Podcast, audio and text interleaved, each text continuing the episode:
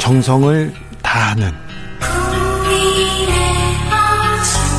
국민의 방송. KBS 주진우 라이브. 그냥 그렇다고요.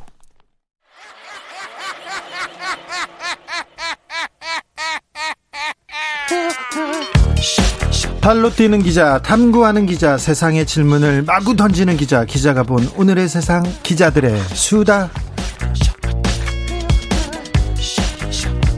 라이브 기자실을 찾는 오늘의 기자는 KBS 반짝반짝 김비치라 기자입니다. 안녕하세요. 네, 안녕하세요. 오랜만입니다. 네, 어떤 어떻게 지내셨어요? 요즘 어떤 취재하세요? 네, 국회 국정감사 이제 중반부 지나다 보니까 종반입니다. 이제 거의 끝나가요. 네, 크고 작은 거 취재하다 보니까 벌써 여기까지 왔는데 크고 작은 거가 아니라 작고 작은 것만 있었던 것 같아요. 이번 국감에는. 맞습니다. 사실 이제 한마디로 요약하면 여당은 방탄 방탄이고 야당은 맹탕이다. 방탄과 맹탕 사이 이게 뭐죠? 그러니까 방탕과 맹탕이 만나니까 이도저도 아닌 분위기다라는 얘기가 그러게요. 많습니다. 이번엔 어떤 이슈가 있었던 것도 아니고 어떤 정책에 대한 논의가 있었던 것도 아니고요. 처음에는 추미애 장관 아들 얘기만 있다가 나중에는 추미애 장관만 있어요.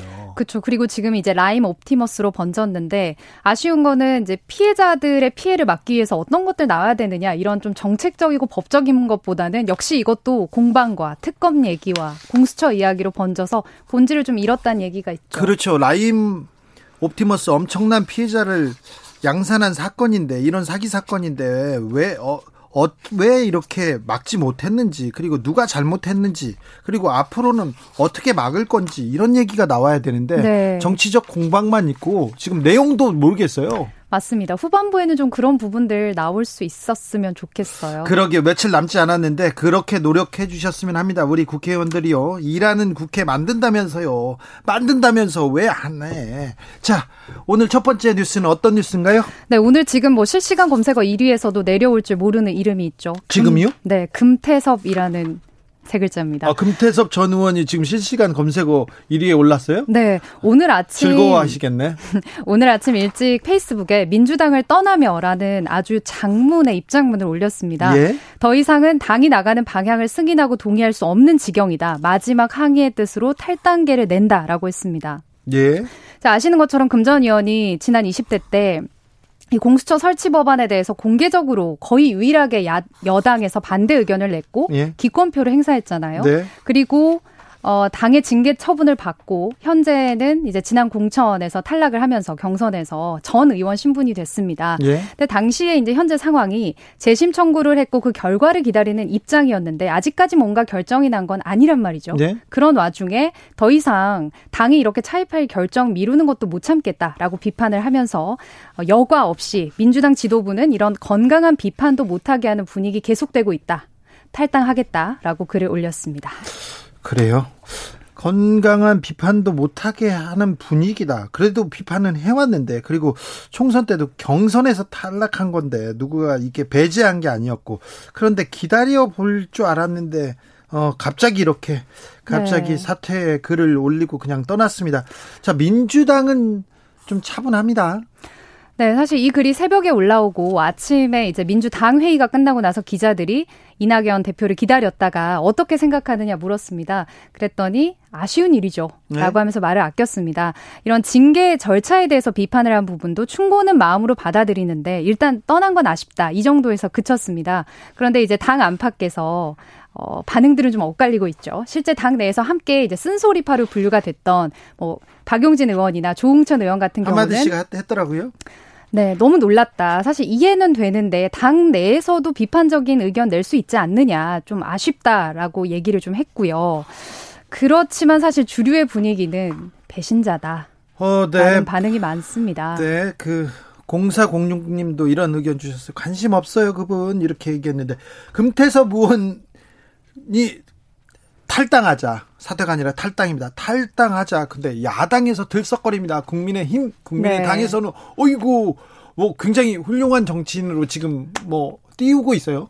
사실 거대 여당을 정면으로 비판하면서 탈당을 했다. 그렇다면 야당으로까지 갈 수 있는 거 아니냐라는 얘기가 나오는 게 워낙에 야당은 지금 보궐선거 앞두고 인재난에 시달리고 있지 않습니까? 예. 그러다 보니까 이제 김종인 비대위원장에게 자 금태섭 전 의원 탈당했는데 혹시 영입 가능성 있습니까? 라고 기자들이 물었습니다. 그랬더니 아, 그분 의향 어떤지는 확인한 적은 없다라면서도 만나볼 수는 있다라고 얘기를 했고요. 탈당과 관계없이 평소에도 친분이 좀 있었다라고 얘기를 해서 눈길을 끌었습니다. 평소에도 좀 친분이 있고 만나볼 생각이 있다고 얘기하지 않습니까? 네. 어, 금태섭 전 의원이 어떻게 정계에 입문했냐면요. 안철수 국민의당 대표한테 가서 대권 행보를 같이 하면서 그 정계 입문하고 그리고 그렇죠. 민주당에 들어왔죠. 예, 예. 그리고 어, 민주당이 이렇게 합당을 해서 들어왔는데 그때 친구가 없었어요. 주변 사람도 없고 네. 챙겨주는 사람. 그때 김종인 비대위원장이 민주당 비대위원장으로 오면서 이분을 금태섭 전 의원을 챙겨주고 공천했어요. 아. 그렇다면 정말 평소에 친분이 있었다는 얘기를 쉬이 넘길 수는 없을 것 같은데요. 그렇죠, 그렇죠. 좀 눈길이 갔던 거는 이제 김 비대위원장에게 금태섭 전 의원 얘기를 하면서 홍준표, 김태호 의원의 복당에 대해서도 물어봤더니 네. 아 생각할 겨를 없다라고 하면서 선을 그어서 금 전 의원에 대해서는 굉장히 열린 생각을 갖고 있다는 거를 상대적으로 좀 읽을 수가 있었습니다. 이거 비치라 기자가 직접 물어본 거예요? 아 아닙니다. 그건 그래요? 아니고 기자들이 물어봤습니다. 아 기사에는 안 나오는 내용이어가지고 아 오늘 가서 직접 만나고 왔나 했는, 했는데 다른 기자였어? 네, 근데 네. 금태섭 전 의원 본인은 네. 정작 네. 이제 이런 얘기가 나오고 나서 오후에 화제가 되면서 언론사들과 이제 인터뷰를 좀 했는데요. 국민의힘은 민주당보다 더 반성해야 한다라고 하면서 당장 국민의힘은 선택지에 없다라는 거를 얘기를 했는데 네. 그러면서도 서울시장 선거에 대해서는 아 오늘 탈당은 했는데 이른 얘기다. 이른 얘기다. 관 정치인이 이렇게 얘기하면 관심이 있다는 얘기 아닙니까? 그렇습니다. 오히려 앞으로를 더 지켜봐 달라라는 얘기로도 익힐 수가 있는데. 어, 그러니까요.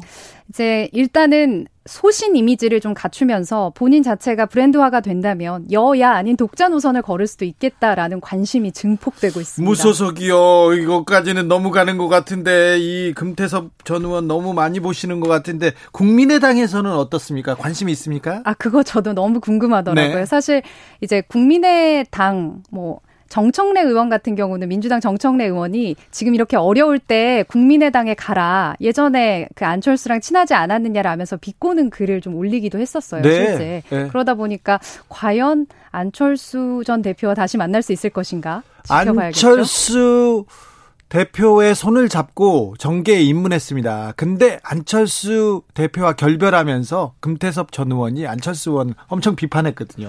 네. 사실 국민의힘 내에서는 금태섭 전 의원에 대해서 이런 얘기하는 의원들이 오늘 있었어요. 예. 뭐 이름은 밝힐 수 없지만 아니 우리 당에서 지금 안철수 전 대표 영입에 대해서도 반감 가진 사람이 많은데 금태섭 전 의원 되겠느냐 가당치 않은 상황이다. 두 사람에 대해서 모두 좀 거리감을 느껴 느끼는 그런 분들이 좀 많긴 많았습니다. 민주당에서 그래도 쓴소리를 하는 그 소심파라고 불리우던 사람인데 아, 이분이 나가니까 여러 의견이 있습니다. 2583님은 민주당은 좋은 사람 한 명 잃었습니다. 제 생각입니다. 얘기했고요. 어, 조성빈님, 야당 인물란 짠하네요. 얼마나 인물이 없으면 여기까지도 얘기했습니다. 5280님은 어, 호랑이라도 잡을 것 같았던 국정감사, 토끼 한 마리도 못 잡고 끝나갑니다. 참 21대 국회가 걱정입니다. 걱정이죠. 국민들이 깨어 있지 않으면 관심을 두지 않으면 니네 일하라고 이렇게 지적하지 않으면 국회의원들은 안 놓, 일안 해요. 일 안 합니다. 일하는 사람도 있는데요. 거의 잘 안 합니다. 계속 국회는요. 공전이라는 말이 연관 검색어예요. 계속 혼자 그냥 돌아요. 그냥 돕니다. 자, 민주당 이낙연 대표 반성 어린 얘기를 했어요. 부동산 정책에 대해서요. 네. 사실 지난 19일에 민주당이 당 차원에서 미래 주거 추진단 TF라는 걸 만들었어요. 당 차원에서요? 네, 이 자리에서 예전의 부동산 정책에 대한 반성에서 우리가 새로운 접근을 해야 된다. 예. 그러니까 당 대표 입에서 부동산 정책에 대한 반성이란 단어가 나오면서 뭔가 당과는 아, 정부의 정책과는 조금 거리를 둔 당 차원의 새로운 대책을 마련하려고 하는 거 아니냐라는 분위기가 나왔습니다. 사실 국민들이 지금 가장 불만이 경제인데요. 경제는 뭐 좋을 수가 없잖아요. 경제 안 좋으니까 경제에 대한 불만이 있는데 부동산이 많이 올라서 어, 민심이 사실 안 좋습니다. 그래서 부동산 정책이 잘못됐다 이런 얘기만 나오면 정부에서 진짜 부들부들 떨고요. 그 얘기는 절대 안 하는데 거의 금기가 된 말을 이낙연 대표는 그래도 잘못했다고 생각해서 반성이라는 단어를 꺼냈네요. 네. 그러니까 직접 이제 이낙연 표 부동산 대책을 만들어서 예. 정부와는 거리를 두면서도 본인의 대선 후보로서 입지를 다지는 그런 행보가 시작된 건 아니냐 이렇게도 좀 풀이가 되는 상황입니다. 네. 국민의 가려운 곳이 부동산에 있다고 생각한 거죠. 네, 오늘 아침 일찍 국회에서 당정 회의가 있었는데 이제 이 자리에서 홍남기 부총리가 참석을 했고 최근 이제 임대차 3법 통과 이후로 가장 부동산 이슈 중에서도 국민들 관심이 뜨거운 전세 시장 동향에 대해서 정부 측이 브리핑을 했고요. 예. 어, 오늘 구체적인 대책이 나오진 않았지만 이 부분에 대해서 뭔가 개선된 안이 필요하지 않느냐라고 좀 의견이 모아졌습니다. 네. 그리고 연이어서 오전 중에는 이낙연 대표가 아주 이례적으로 경제부처 수장들을 모두 한 자리에 모아서 경제 점검 회의라는 걸 했습니다. 어, 이 민주당 대표가요? 사실 어떤 이슈가 있을 때마다 관계부처와 당이 어, 협력하는 당정회의는 많이 열리는데 이 자리에 성윤모, 박영선, 어, 김현미 그리고 은성수 위원장까지 와가지고 한 자리에서 뭔가 보고하는 자리를 만들었다는 거는 굉장히 국회에서도 이례적인 일이거든요. 아 민주당 대표, 여당 대표가 힘이 있지만 그리고 차기 유력한 대선 후보기 때문에 가능한 것 같습니다. 지금 불러다가 홍남기 부총리와 장관들 다 불러다 놓고 잘해라 이렇게 얘기하고 대책을 내라 이렇게 얘기하는데 어, 좀 힘이 실리는 것 같습니다. 네. 그래서 이제 다음 주 안에 민주당의 이 앞서 말씀드린 만든 그 부동산 TF를 통해서 당 차원에서 뭔가 새로운 부동산 관련 대책을 내놓겠다라는 분위기가 감지가 되고 있습니다. 그러면 새로운 부동산 대책 나올 가능성이 큰 거네요? 사실 이낙연 대표 반성한다는 얘기까지 했고 당 차원의 TF도 만들었으면 성과가 나올 법도 한데 이제 막상 이 전세 대란과 관련이 있는 임대차 3법에 대해서 재개정은 여지가 없다라고 민주당이 못을 박은 상황이라서 예. 과연 획기적인 대안이 나올 것인지 그리고 정부의 정책과 결이 다른 새로운 대책이 부동산 시장을 과연 안정시키는 데 도움을 줄지 아니면 더 혼란스럽게 할지는 아주 신중하게 좀 판단을 내려야 한다는 얘기도 나옵니다. 그렇긴 하지만 지금 부동산에 대한 불만, 임대차 3법에 대한 불만 커요. 부동산 네. 정책 뭐 정책 방향은 제대로 가고 있는데 맞습니다. 시간이 걸린다 아니면 뭐 외부 요인이 있다 이렇게 얘기는 어떻게 하는지는 몰라도 부동산이 계속 지금 네. 들썩거리면서 서민들은 걱정이잖아요. 저도 들어오면서 봤는데 한국감정원 조사 결과 10월 둘째 주 서울 전셋값이 68주 연속 상승했다고 아이고. 합니다. 너무나도 확연하게 어려운 그 얘기 하지 마세요. 나 전셋집 때문에 머리가 아프고. 네. 윤순서님 부동산 정책만 잘해도 다음 대통령은 따놓은 당상이다. 그런데 그렇네요. 그러네요.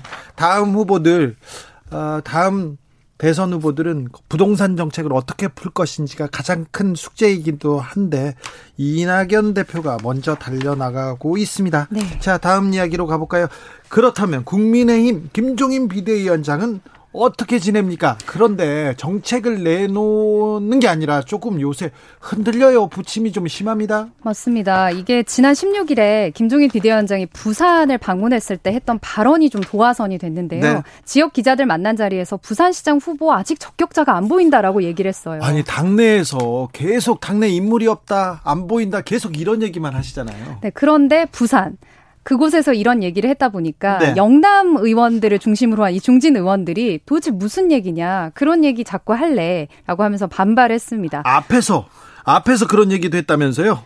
그렇습니다. 오늘 그 중진 의원들을 만나는 자리가 있었어요. 예. 원래는 수요일 오전마다 당 지도부와 중진 의원들 연석 회의를 하다가 한 달 반 정도 안 했거든요. 근데 이제 오늘 전격적으로 어떻게 보면 김 비대위원장이 좀 오해를 풀어보거나 아니면 협력하는 모습을 보이고자 회의를 좀 소집했다는 얘기가 알려지는데요. 그동안은 저기 저 초선 의원들이나 당 밖의 사람들을 주로 만나서 밥을 먹었잖아요. 그랬었죠. 그래서 오늘 중진회의 때 또 어떤 쓴소리들 나올까 했는데 사선의 김기현 의원이 울산에. 작심하고 네. 얘기를 했습니다.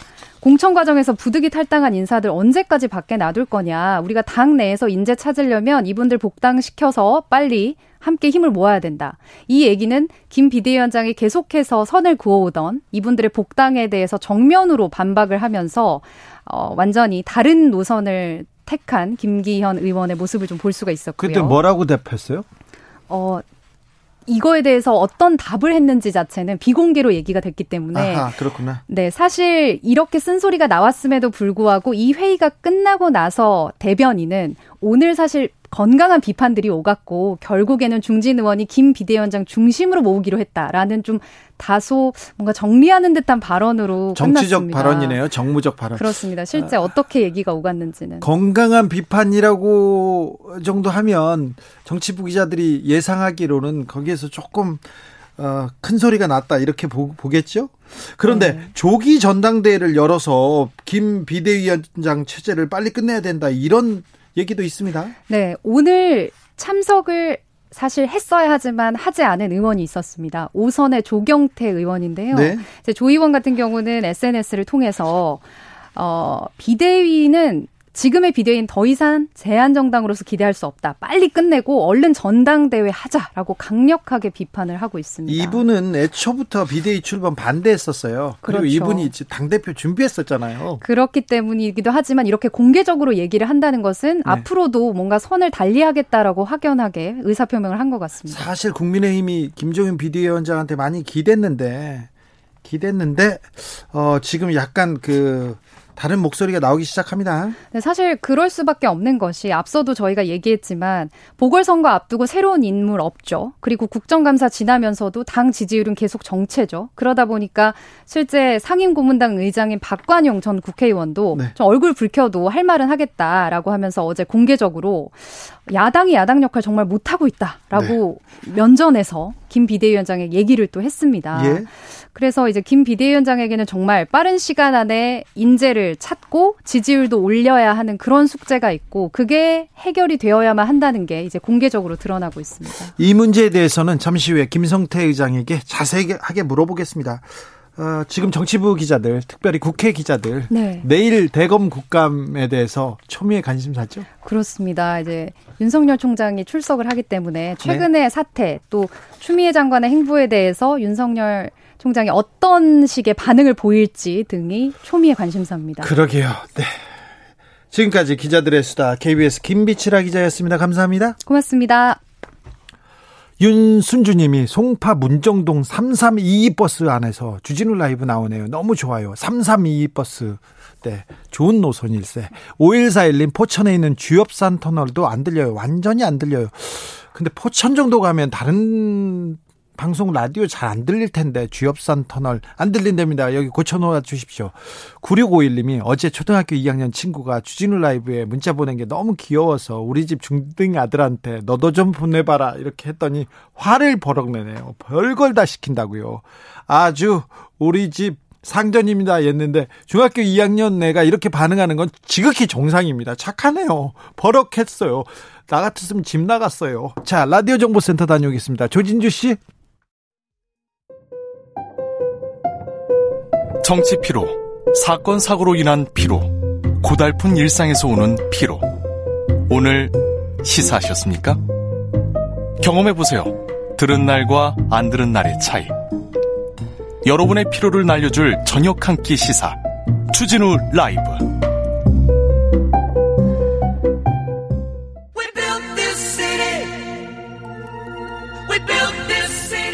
사라진 보수의 가치를 찾겠습니다. 진짜 보수로 거듭나겠습니다. 그러기 위해서 무너진 보수를 근본부터 재건하겠습니다. 대한민국 보수 재건 프로젝트 보수합시다. 원조 보수, 진짜 보수, 진짜 보수당 진보당 대표 김성태 대표님 안녕하세요. 예, 안녕하세요. 김성태입니다. 네. 네. 김 가을입니다. 예. 대표님. 예. 가을이어서 막 눈물도 막 나고 막 그래요. 야, 센티메탈해진 또 네. 멜랑거리하고 그냥 네. 우리 주진우 기자가 그래도 감성이 있어요. 네. 김어중보다는 훨씬 낫습니다. 아 그렇죠? 그러면 네. 인간미가 있어요. 알겠습니다. 네 감사합니다. 네. 어, 앞 코너에서 김비치라 기자가 기자들의 수다에서 예. 김종인 비대위원장 체제가 약간 좀 위기를 맞았다 이런 얘기했는데 좀 당내 상황이 어떻습니까? 김비치라 기자의 그런 뭐 판단이나 지적이 뭐 완전한 위기라기보다는 네. 지금 설상 국민의힘 당 내부 사정이 만만치 않은 것은 사실이죠. 예. 제가 이 방송을 통해서도 논의 말씀을 드렸습니다마는 국민의힘 그러니까 좀 어, 중진급 의원들이 역할이 없어요. 예. 그러니까 그래서 이제 여당이든 야당이든 삼선 이상 되면은 국회 상임위원장, 예. 그리 말하는 국회직을 가지고 그래도 어 다선의 그런 어떤 어 경륜과 경험을 가지고 뭔가 이바지를 해야 되는데 우리 야당 지금 특히 삼선 이상 의원들이 위원장은 하나도 못 아무런 역할을 하지 못하고 있어요. 지난번 결론은 이제 선명한 야당의 길을 위해서 법사위를 우리가 가져오지 못했기 때문에 네. 올오 나싱으로 그냥 줘버렸죠. 어, 협상 전략이 나는 그게 좀 문제가 있었다고 보고요. 그 이후에 대화하고 정치적으로 해결을 해서 이제 가져올 건 가져오고 예. 국회에 가서 대화 타협으로 싸워야 된다 이렇게 얘기했습니다. 그렇습니다. 그 이후에도 추미애 법무장관의 아들 의혹도 있었고 또 어, 해양수산부 공무원의 그런 피격 사건이 있었고 이번 특히 21대 국회 개헌되고 국정감사가 첫 실시가 됐는데 국정감사 정인 창구인 하나 제대로 채택하지 못하고 국정감사를 하는 경우도 이번에 처음이에요. 국정감사는 야당의 네. 시간이지 않습니까? 그러니까 결론은 이 소중한 야당의 시간에 오로지 그냥 추미애 장관. 추미애 장관은 그냥 쉽게 말하면 우리 야당 입장에서도 물어 뜯을 만큼 뜯은 것이고 예. 아 결국은 이 사람 가지고 어 대한민국 법무부 장관으로서 대한민국의 법치가 지켜지지 못한다. 문재인 대통령이 판단해라. 엄청난 우리 야당의 요구 주장이 있고 행동도 있었습니다만은 그런 판단을 하지 않는 것은 문재인 대통령인 거고 인사권자인 또 민주당이 추미애 장관을 그대로 가지고 국민들에게 가겠다는데 여기에 너무 우리가 시간을 많이 지금 빼앗기고 있는 것도 저는 좀 문제라고 봐요. 국민의힘이 국민들을 설득해내지 못했어요. 추미애 네. 장관 문제로도. 그러니까 이제 결정적으로 이제 부산에서 부산시장 후보감이 안 보인다. 예. 어, 어, 그 비대위원장도 이건 분명히 잘못 전달된 것이라고 해명도 했지만은 한마디로 기름을 부은 격이 된 것이고. 아, 그게 그렇게 그러다 보니까 이제 뭐 어, 이번 라임 오팀 업소에 지금 현재 당 지도 체제가 뭔가 특검을 통해서 어, 명확한 결기를 가지고 특검을 이뤄내지 못하면은 지도부 책임져라 이런 분위기인데 어, 저는 뭐 그렇다고 해서 뭐 이 라임 옵티머스의 특검이 관철되지 않는다고 해서 지도부가 또 사퇴가 이루어진다든지 당이 혼란으로 빠져가지고 내용이나 균열로 이어져서는 저는 안 된다고 봐요. 예. 지금은 그럴 타이밍이 아니죠. 아, 그렇습니까? 네. 음, 자, 문재인 정권에서 이 문제를 특검을 관철하지 못하면, 네. 못하면, 예, 당의 존립 의미가 없다면서 홍준표 의원도 이런 얘기했어요. 문재인 정권 초기에 그 서슬퍼런 시절에도 김성태 원내대표는 노숙 단식 투쟁으로 드루킹 특검을 관철했다 이런 내용이 나오거든요. 이런 내용이 나오는데 아, 라임 옵티머스 사건은 특검으로 가야 된다고 보십니까? 저는 이 부분도 분명히 지금 현재 특검을 가야 집권당 민주당 쪽이든 야당 국민의힘 쪽이든 여기에 연루되어 있는 네. 뭐 언들이고 전직이 언들이고 그냥 특검이 그냥 막 그냥 칼을 휘둘러야죠. 칼을 휘둘러야 돼요? 그래서 맹맹백백하게 국민들에게 이 금융 펀드 사기 사건의 실체와 진실 그리고 네. 여기에 관련된 의혹 그래서 이 사람들이 어떠한 이익을 봤다는 걸 이 공동체들을 한마디로 단죄를 해야죠. 단죄해야죠. 어, 문제가 그런, 있는 정치인들을 비호 세력들은 다 드러내야죠. 그렇기 근데. 때문에 근데 이걸 이제 지금 현재 추미애 장관이 검찰 수사 지휘권을 발동해 가지고 네. 이 사건을 갖다 그렇게 맹맹백백하게 밝혀낸다는 것은 또 한쪽에서 아그추 장관은 이미 편파, 편파적이고 편협적인 정치 장관인데 무슨 소리냐 이런 국민적 분명히 문제제기가 있어요. 아니 근데 칼질은 네. 칼질을 하기로는 또 윤석열 총장이 한 칼 하지 않습니까? 그렇어요. 근데 윤석열 총장이 지금까지 했는데 잘 안 됐잖아요. 자, 윤석열 총장이 했다고 그러지만은 이 윤석열 총장이 이번에 제대로 된 어, 검찰이 수사를 통해서 이거는 한 점 의혹 없이 밝히라 그랬잖아요. 그럼 네. 좀 지켜보고 추미애 장관이 말 수사가 미진하고 또 그렇다면은 검찰 장관, 법무부 장관의 수사 지휘권을 발동해서라도 명명백백하게 밝히면 좋은데 이거는 뭐 검찰총장이 그런 입장 나오자마자 대려 검찰총장은 수사가 개입하지 못하도록 하고 대려 장인이나 아 장모나 처가 이 처의 수사를 갖다 포함한 수사 지휘권 발동을 하니 이 수사가 제대로 되겠냐 이런 우려죠. 지금 라임 옵티머스 사건을 수사 못하도록 수사 어, 제대로 수사를 못하도록 수사 지휘권을 했다는 생각이십니까? 그러면 아니 그러니까 이런 부분을 네.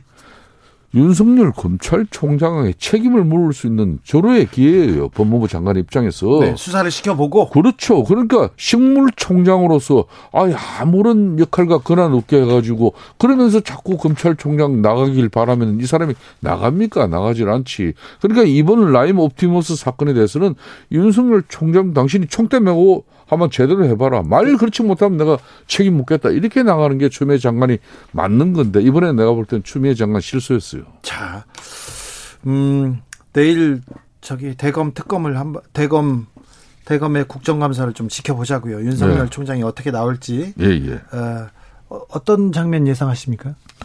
아무래도 지금 현재 윤석열 검찰총장 오늘도 추미애 장관은 SNS를 통해서 사과하라 반성하라 사과하고 했죠. 반성해라 네. 그리고 또 대금을 저격해야 된다. 아니 젠장 뭐 이 법무부 장관이 수사 지휘권까지 발동하면서 네. 헌정 역사상 그냥 아, 어?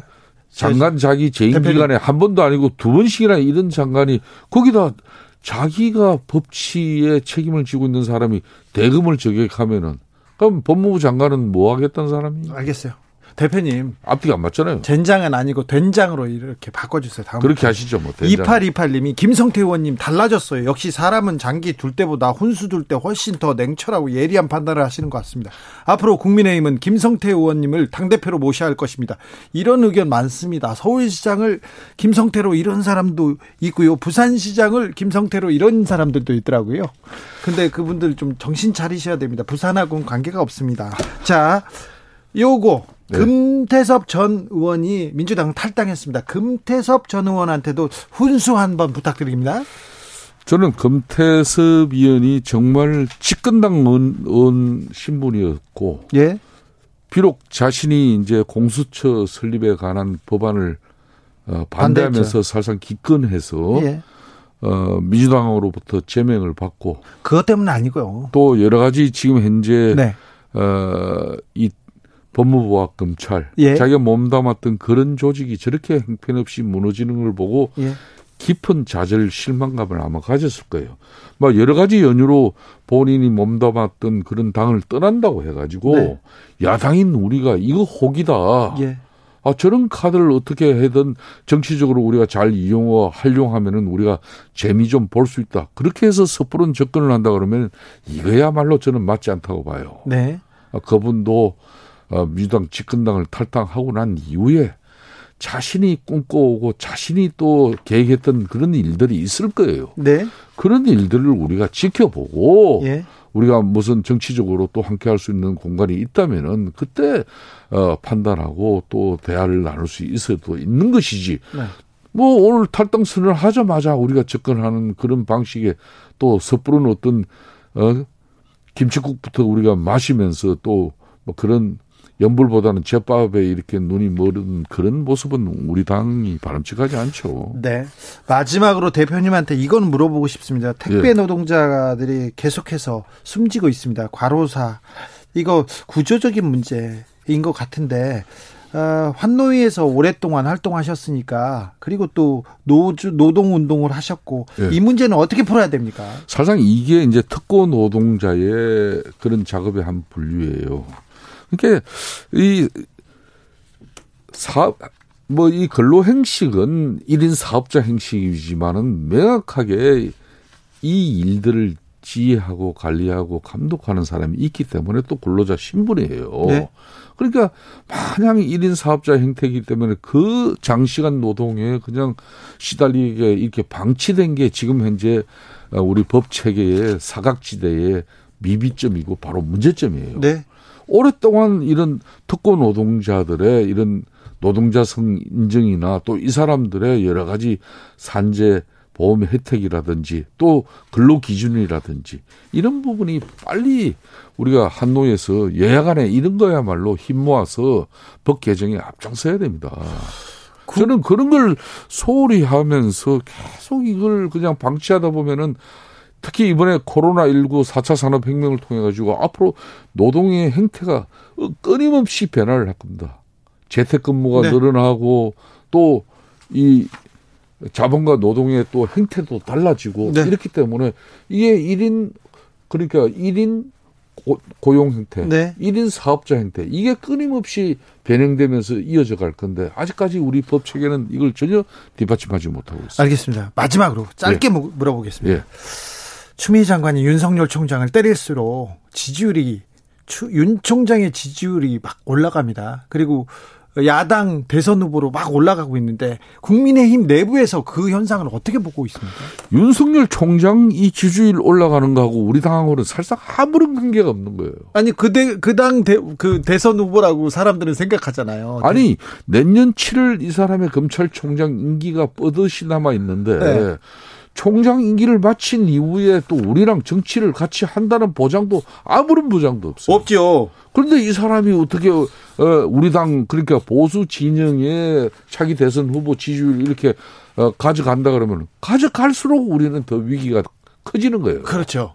그런데 우리 당내에서도 벌써 뭐 좋아하는 어, 충청 대망론이다 뭐다 해가지고 그걸 좋아하고 그런다면 그만큼 우리 당은 힘들어지는 거예요. 아, 국민의당은 좀 힘드네요. 국민의 힘은 그렇기 때문에 네. 윤석열 검찰총장은 윤석열 검찰총장으로 충실하게 그냥 그 총장직 이어갈 수 있도록 우리는 지켜보는 것이고 이걸 정치적으로 이 사람에 대해서 너무 많은 판단이나 평가를 가지고 호불호식의 어떤 그런 검찰의 법사위의 대응 방식이나 우리 원내 지도부의 어, 그렇죠. 어, 입장은 저는 상당히 그렇죠. 어, 좀잘 살펴보고 판단해야 될 문제라고 봅니다. 그렇죠. 추 장관 밉다고 윤석열 총장 띄우기 계속 나서는 건 또 국민의 힘이기도 합니다.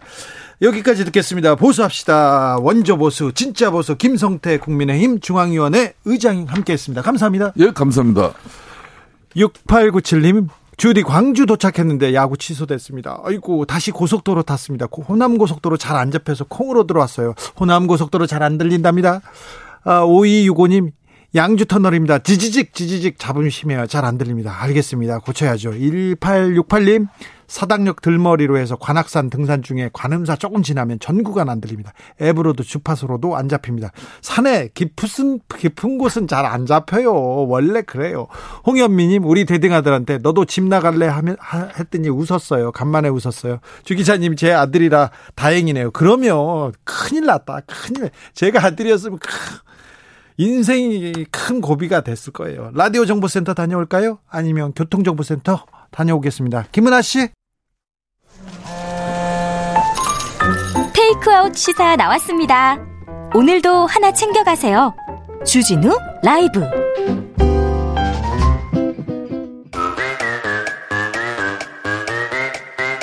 모두 정숙해 주십시오. 재판 5분 전입니다. 재판부 입장하고 변호사들 들어왔습니다. 그럼 사건 번호 1021 오늘의 재판 시작하겠습니다. 박지훈 변호사 출석했습니까? 네, 출석했습니다. 김필성 변호사 출석했나요? 네, 출석했습니다. 네, 오늘은 김필성 변호사가 아, 특별하게 합류했습니다. 자, 오늘은 어떤 재판부터 먼저 시작할까요? 아이고 라임 옵티머스 재판 너무 뜨거워서 우리가 먼저 재판해 보겠습니다. 이 사건이 뭔지 내용이 뭔지 먼저 짚어보겠습니다. 네. 자 박지훈 변호사. 네. 라임 사건 이제 라임 사태 사건이라고 표현하는데 라임이 뭐 먹는 거 아니고요. 네. 오렌지하고 비슷하지 않습니다. 예. 네. 라임 자산 운용사 관련된 사건입니다. 네. 자산 운용사를 운영하면서 사실은 처음에 시작할 때는 잘했던 것 같아요. 근데 이제 원래 옛날에는 펀드 같은 거를 부자들만 했었는데 좀 법을 바꾸면서 이제 일반인들도 펀드에 할 수 있도록 하면서 많은 사람들이 펀드에 가입했는데 네. 이 라임 자산운용사가 국내 최대의 해치 펀드였고 근데 운영하는 과정에서 처음에 수익을 좀 내다가 안 되니까 자신들이 투자한 펀드에서 돌려막기 1번에 투자했다가 2번에 갔다 2번에 다시 1번으로 가는 그런 식으로 돌려막기로 수익이 나지 않고 있음에도 불구하고 수익이 나는 것처럼 해서 결국은 부실을 하게 됐고요. 처음에는 주식 투자를 하다가요. 처음에는 주식했습니다. 예. 나중에는 부동산 그리고 돈 되는 데는 다 들어갔어요. 네. 그러면서 네. 어 조금 다른 분들이 다른 분들이 들어오기 시작하죠. 처음에 있었던 분 말고 김봉현 전, 전 회장 모빌리티 네. 회장하고 그래서 그렇게 됨으로써 피해자가 상당히 많이 발생하고요. 4천 명 정도 이 몇천억대 조 단위의 피해가 지금 발생했고 판매 중단이 됐던 그런 사건인데 거기 그게 원래 라임 사태인데 거기서 조금 변질이 됩니다.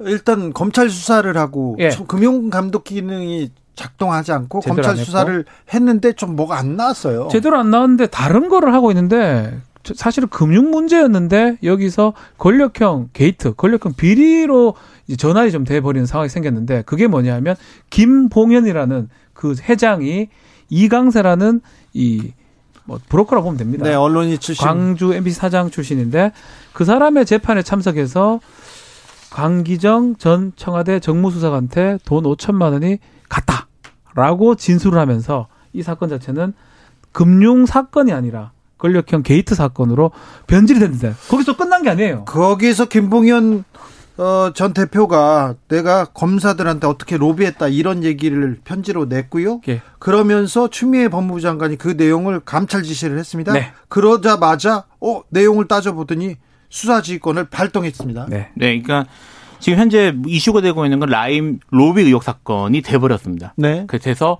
추미애 장관 사실 이게 검찰 고위 간부 그 다음에 검찰의 뭐 저기 여 그 검찰이 고위 간부에 대한 로비가 의혹이 나오 나오면서 또 뭐가 문제가 됐냐면 그 여당 그러니까 야당 야당의 정치인들에 대한 로비 의혹도 터져 나왔는데 거기에 네. 대한 수사가 제대로 이루어지지 않았다라는 의혹이 나온 것이에요. 자 법무부에서는 그러니까 법무부에서는 여당과 청와대에 대한 수사는 열심히 하고 야당 네. 정치인에 대해서는 아예 수사를 안 한 거 아니냐. 감찰에서 그렇게 판단했기 때문에 자 윤석열 총장 이 수사에서 빠져요 이렇게 그렇죠. 지시한 거, 거잖아요. 그 옥중의 문건이 김봉현 회장이 썼던 게 공개되고 법무부에서 직접 감찰을 합니다. 아, 며칠 했죠? 감찰 2, 3일을 한 다음에 월요일 날 바로 수사 지휘권을 행사를 합니다. 네. 그 수사 지휘권 행사가 뭐냐면 윤석열 검찰총장은 이 수사에서 보고만 받아라. 그냥 빠져라. 빠져라. 라고 네. 얘기를 한 거고요. 그 내용 중에 하나가 지금 우리 어, 김 변호사가 언급했던 것 중에 야당 정치인도 언급이 되는데 그건 수사를 안 했다라는 거. 네. 또 지금 현재 검사 뭐 정확하게 검사들을 뭐 이름을 공 얘기하기도 어렵지만 접대 부분까지도 있습니다. 네. 그 부분은 아예 옥중의 그 서신을 보고 알았다고 하거든요. 네. 이미 알지도 못했다는 겁니다. 그런 걸 봤을 때는 이거 라임 관련된 수사 자체에서 대검은 빠져라고 지금 수사지휘권 행사한 것입니다. 그러면 그 라임 수사팀이 네. 수사가 좀 문제가 있다고 보는 거죠? 네, 그렇게 문제가 있다고 보는 거고요. 그리고 근본적으로 자기 자신에 대한 수사를 자기가 한다는 것 자체가 사실은 구조가 맞지 않는 게 일단 전제가 돼야 될 것 같고요. 네, 검사들이 그, 검사 수사를, 수사를 하는 건데 실제로 내용을 보면 수사가 제대로 이루어지지 않고 뭉개졌다 쉽게 뭉갰다라는 저기 상당히 의혹이 의혹을 좀 볼만한 것이 나온 것 같아요. 지금 감찰을 좀 며칠 진행하고 나서 한 것이기 때문에. 그런데 변호사들의 특징이 특 별히 검찰 출신 전관 변호사들의 특징이 내가 데리고 있었잖아, 걔. 네. 내가 잘 알아. 그래서 내가 수사 이거 무마해 줄게. 그러면서 돈을 챙기는 이런 경우가 많은데. 저는 뭐 아주 약한 변호사기 때문에 우리는 잘 모르지만 아, 들은 바만 얘기할게요. 네. 들은 바만. 특수 출사, 출신들, 예전 특수부 출신들 검사. 지금 지목되는 그 A 검사도, A 변호사도 특수부에서 유명했던 네. 검사 출신 변호사입니다. 네. 이 땡땡. 이 땡땡. 이름 얘기해도 되는 거 아닌가요? 근데 이게 보도된다 되고 근데 노무현 대통령 수사를 했던 네. 주임 검사입니다. 네. 그러니까 본인들이 같이 밑에 데리고 있던 검사들도 있었고요. 네. 특수부니까 끌고 댕기고 하기 때문에 그리고 수사 방식을 잘 알고 있습니다. 우리가 익히 봤던 수사 방식들이에요. 어떤 거냐면 뇌물죄에서 뇌물 공여자를 찾아내는 방식이거든요. 뇌물죄를 누가 CCTV 앞에서 주지는 않으니까 진술을 통해서 확인을 하는데 그 진술을 받으려면 어떤 재수라든지 아니면 궁박한 상에 빠져 있는 다른 범죄, 뭐 횡령 이런 걸 조사를 하다가 너 그거 봐줄 테니까 이거 얘기해라. 이런 방식을 많이 해왔어요. 약간의 풀리 박인인 같은 거. 네네. 검사들이 주로 그런 식으로 사건을 조사하기도 어쩌면 했죠. 방법이 그게 뭐 나쁘 좋고라고 말을 못하지만 어쩔 수 없는 그거라도 해야 된다고 생각이, 생각이 듭니다. 근데 없는 거를 만들어내서는 안 되겠죠. 네. 어쨌든 간에 그런 방식을 택한 게 아니냐. 그 과정에서 검사 3명도 현직 검사들도 접대를 받은 게 아니냐라고 보이는 것입니다. 그러니까 이런 게 있어요. 그러니까 사실은 특수라는 말을 많이 하는데 특수하고 공안은 검찰에서 엘리트 라인입니다. 근데 네. 사람이 몇 명이 안 돼요. 네. 그래가지고 그렇죠. 그 라인이 그 내에서 돌아갑니다. 그러니까 그 특수부를 이렇게 그래서 특수부 한 명이 특수부에서 뭐 고위 검사 출신이라고 하면은 그 사람을 통해서 저기 대체적으로 검찰의 특수 라인에 접근하는 게 가능하고요. 예. 그래서 어 지금 저기 그 전관 중에서 특히 그 특급 특수 라인의 영향력을 강하게 행사할 수 있는 검사를 이 저기 선임해가지고 로비하는 로비하는 게 성공했다면 그리고 돈을 많이 들인다면 사실 로비하는 게 가능하거든요. 네. 뭐 그런 것들을 노려서 이루어진 사건이 아닌가 기본적으로 그런 생각이 듭니다. 그런데 아니 특수 라인이었다고. 자, 그럼 윤석열 한동훈 라인이네. 특수 라인이라고 해서 이 수사를 다 어, 윤석열과 한동훈과 관계가 있으니까 이 수사를 뭉겠다. 이건 또 비약이잖아요. 그래 얘기하기는 어렵겠죠. 그렇지만 네. 예측은 좀 가능할 것 같아요. 일반 출신 변호사보다 일반 출신 변호사라면 당연히 예컨대 김봉현 전 회장을 변호를 한다면 그 사람의 범죄의 유무죄를 따지고 양형을 다툴 것입니다. 네. 그죠? 특수부들은 조금 달리 보는 것 같아요. 이 시각 자체를. 너가 보석 받거나 형집행정지를 받거나 아니면 심지어 구형이 줄이는 방법은 이 검찰 순회나 거기서 원하는 얘기를 좀 해주면 좋을 것 같다라고 그렇게 시각을 달리 보는 것 같아요. 지난번에 네. 채널 A 사건에 자, 저 뒤에 똑같아요, 이거. 네, 저 뒤에 아, 한동훈 예, 검사장이 H가 있고요. 있다. A, 내가 뒤에 있는데 그 이동재 전 기자가 계속 앞에서 내가 뒤에 저 네. 사람하고 연결돼 있는데 내가 어떻게 해줄게 하면서 갔잖아요. 이것도 변호사가 내가 뒤에 있는데 뭘 해줄게 하면서 이름을 팔았을 수도 있잖아요. 그럴 가능성도 배제는 못하겠죠. 근데 채널 A 사건 때는 그때 네. 수사지휘권을 발동해서 뒤에 한동훈이 있다는 걸 증명하지도 못하고 기소도 못 했잖아요. 네. 수사 실패했지 않습니까? 네. 두달 있다가 압수수색하고 수사 개시했으니까 실패를 했죠. 그러니까 수사를 제대로 못 했어요. 네. 이것도 고려될 수 있다고 저는 생각이 들지만 또 그렇게 되면 아니 근데 조금 다른 건 있는 것 같아요. 수사 지휘권을 행사를 했는데 그 수사 지휘권 행사가 문건으로 했습니다. 문서의 네.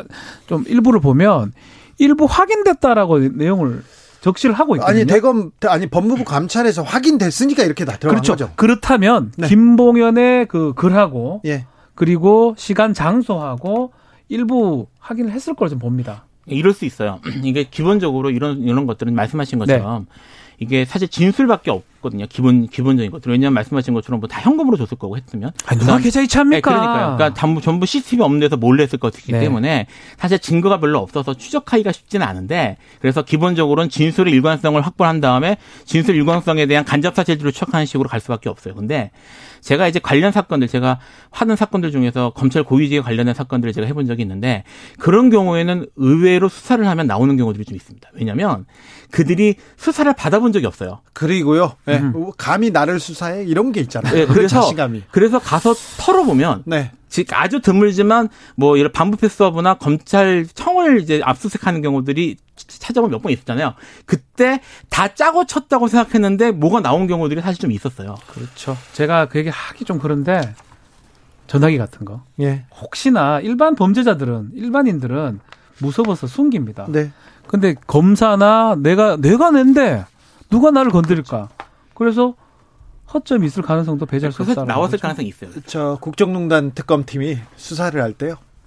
여러 기업이 박근혜 전 대통령한테 뇌물을 줬어요. 그런데 다른 기업은요 다 휴대전화 버리고 네. 증거 인멸하고 그런데 삼성 음. 임원들만 감히 나를 하면서 그냥 가셨다가 그렇죠. 다 뺏겼잖아요. 다 뺏기고 증거를 정확하게 다 어, 자백을 한 꼴이 된 거죠. 자, 라임 재판 말고 네. 옵티머스 재판으로 넘어가겠습니다. 옵티머스는 뭐예요? 라임 하나로도 머리가 아픈데 옵티머스는 또 뭡니까? 일단은 다른 펀드 회사예요. 다른 자산 운용 회사인데 옵티머스는 라임에 비해서 더 사기성이 짙었던 더 규모가 커요. 펀드입니다. 그러니까 이제 차이를 사실 구, 규조는 기본적으로 비슷한데 결정적인 네. 차이가 있습니다. 라임은 자본시장법이 불안전 판매라는 게 문제가 되는 거예요. 그러니까 자산 운용에 있어서 뭐 리스크에 대한 고지를 제대로 하지 않았다든지 그런 운용상의 문제점들이 문제가 있는 반면에 네. 옵티머스는 대놓고 사기를 친 것 같아요. 처음부터 사기예요. 예, 처음부터 사기라서 이거는 네. 대규모 사기 사건이고 예. 실제로 기소 자체도 사기를 중심으로 저기 중 구성 아니 저 공수사실이 구성이 돼서 기소된 기소된 사건입니다.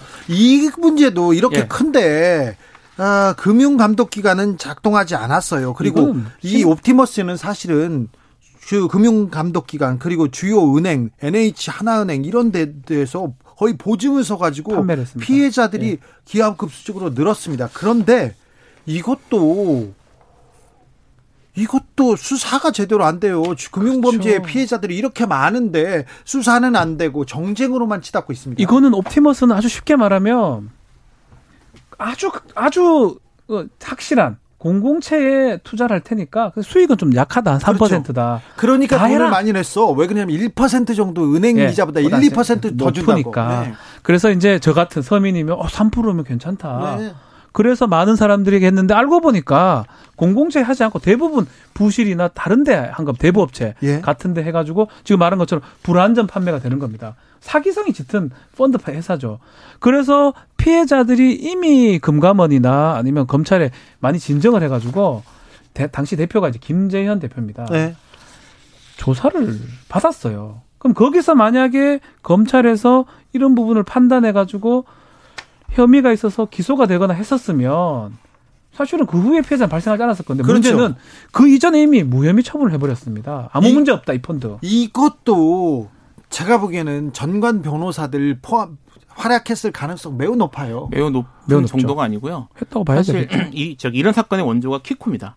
네. 키코 사건부터 사실은 대형 뭐 유명 아주 유명한 법인 이제 로펌들이 붙어가지고 로비했었고요. 예. 그 사실이 지금 이제 문제되고 있는 사법농단에서 네. 사법농단 사건에서 그 당시에 그 대법원장이 당시 대법원장이 작성했던 문건에 뭐 이게 내 우리가 정부에 협력해서 한 사건으로 하나로 키코 상에 들어가 있어요. 그러니까 예. 키코 때부터 지금까지 바뀐 게 없는 겁니다.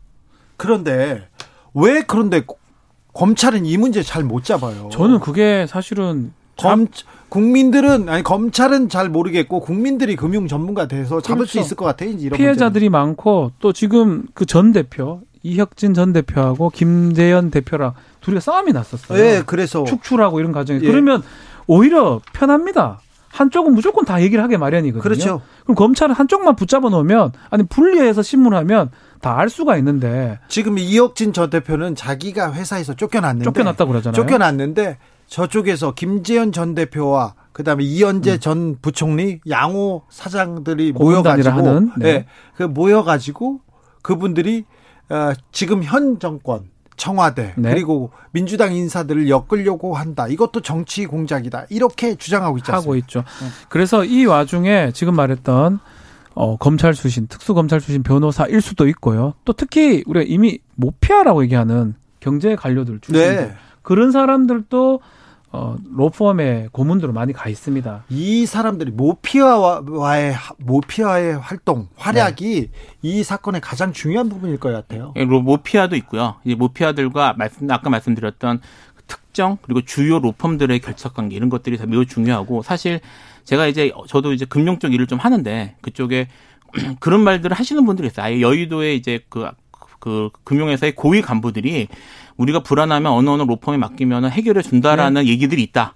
라는 말을 하시는 분들이 있거든요. 그러니까 조직적으로 이게 좀 돌아가고 있는 거예요. 로펌에 경제 출신 아주 높은 관료들이 금융위원장이라든지 네. 그런 사람들이 꽤 고문으로 많이 가 있습니다. 가면서 다 이런 일 봐주고 있그 사람들이 가서 법률 일 하는 게 아니에요. 그 사람들이 뭐 다는 아니겠지만 어느 정도 금융이나 경제 쪽의 경, 기재부 같은데 로비스트 역할을 하는 거거든요. 아니 그런데 그러니까 금융감독기관이 이런 문제 따지고 검찰이 이런 사람들 잡아가지고 선의의 피해자 없도록 해야 되는데 검찰은 지금껏 뭐 하고 있었는지 답답합니다. 3629님이 여러 군데 보험 들어놓고 대놓고 사기친 거예요. 나쁜 엑스들 이렇게 얘기하는데 맞아요. 사기를 이만큼 치고요. 사기 사기로 돈 번 돈으로 이게 로펌에다가 고문료 네, 내고 있는 맞습니다. 거예요. 맞습니다. 자 내일 그리고 이재용 삼성전자 부회장의 첫 재판이 있습니다. 이 재판 내일은 이재용 부회장은 나오지는 않죠? 네 준비 기일로 제가 알고 있는데 네. 나올 필요는 없을 것 같고 다만 많은 얘기들을 좀 할 것 같아요. 뭐 쟁점 정리는 할 것 같아요. 네. 쟁점 정리 하지만 범죄 사실은 뭐 전혀 인정하지 않을 것 같다는 삼, 생각이 듭니다. 삼성은 억울하다고 정상적인 경영 활동인데 이걸 그 문제 삼으면 누가 경영하느냐 그렇게 주장해요? 네, 그렇게 주장하고 있죠. 사실은 상당히 많은 부분이 언론 보도를 통해서 네. 구체적으로 어, 어떤 사람이 어떻게 참여해서 계획을 세웠는지 그리고 그 과정에 이재용 부회장이 어떻게 관여했는지에 대한 구체적인 내용이 나왔음에도 불구하고 그 내용을 전반적으로 다 뭐 사실관계를 부인하는 건 아닌 것 같은데 뭐 저, 저기 사, 이재용은 그걸 몰랐다. 그리고 이재용과 상관없이 진행된 것이다. 그리고 정상적인 경영 활동이었다는 주장을 좀 반복하고 있습니다. 이재용 부회장은 몰랐다. 난 근데 이재용 부회장이 모든 이익을 보긴 했지만 이재용 부회장은 몰랐다. 이렇게 재판에서 계속 주장하면 이 주장은 판결에 어떤 영향을 미칠까요? 그래요. 뭐 짧, 짧게 말씀드리면 저는 모르겠습니다. 원래 같으면 큰일 나는데 일반인이면 이재용이니까 모릅니다. 아, 네. 그러니까 사실은 어느 정도 공모 관계나 관련성이 사실 관계가 나와줘야 되긴 하는데 지금 여기서 입을 열어줘야 될 사람들이 내가 짊어지고 가겠다는 식으로 나오고 있어가지고 네. 아, 이게 사실 그 전에도 사실은 그렇게 다 먹혔거든요. 이번에 어떨지 잘 모르겠습니다. 하, 재판 쉽지 않아요. 삼성이기 때문에 삼성 재판은 항상 쉽지 않습니다. 네. 어, 한 1년 정도 갈까요? 아니요. 정권 몇번 바뀔 때까지 계속 가지 않을까. 그럴 수 있습니까? 예. 네. 충분히 그럴 수 있습니다. 몇 년이 간다고요? 몇 년 가는 사건들 많아요. 지금 국정농단 아, 지금 뇌물 사건 네. 그것도 지금 몇 번째 왔습니까, 지금? 알겠습니다. 재판 5분 전 지금까지 박지훈 변호사, 김필성 변호사 함께했습니다. 감사합니다. 감사합니다. 감사합니다. 폴 아웃보이의 피닉스 들으면서 주진우 라이브 마무리하겠습니다. 저는 내일 오후 5시 5분에 돌아옵니다. 지금까지 주진우였습니다.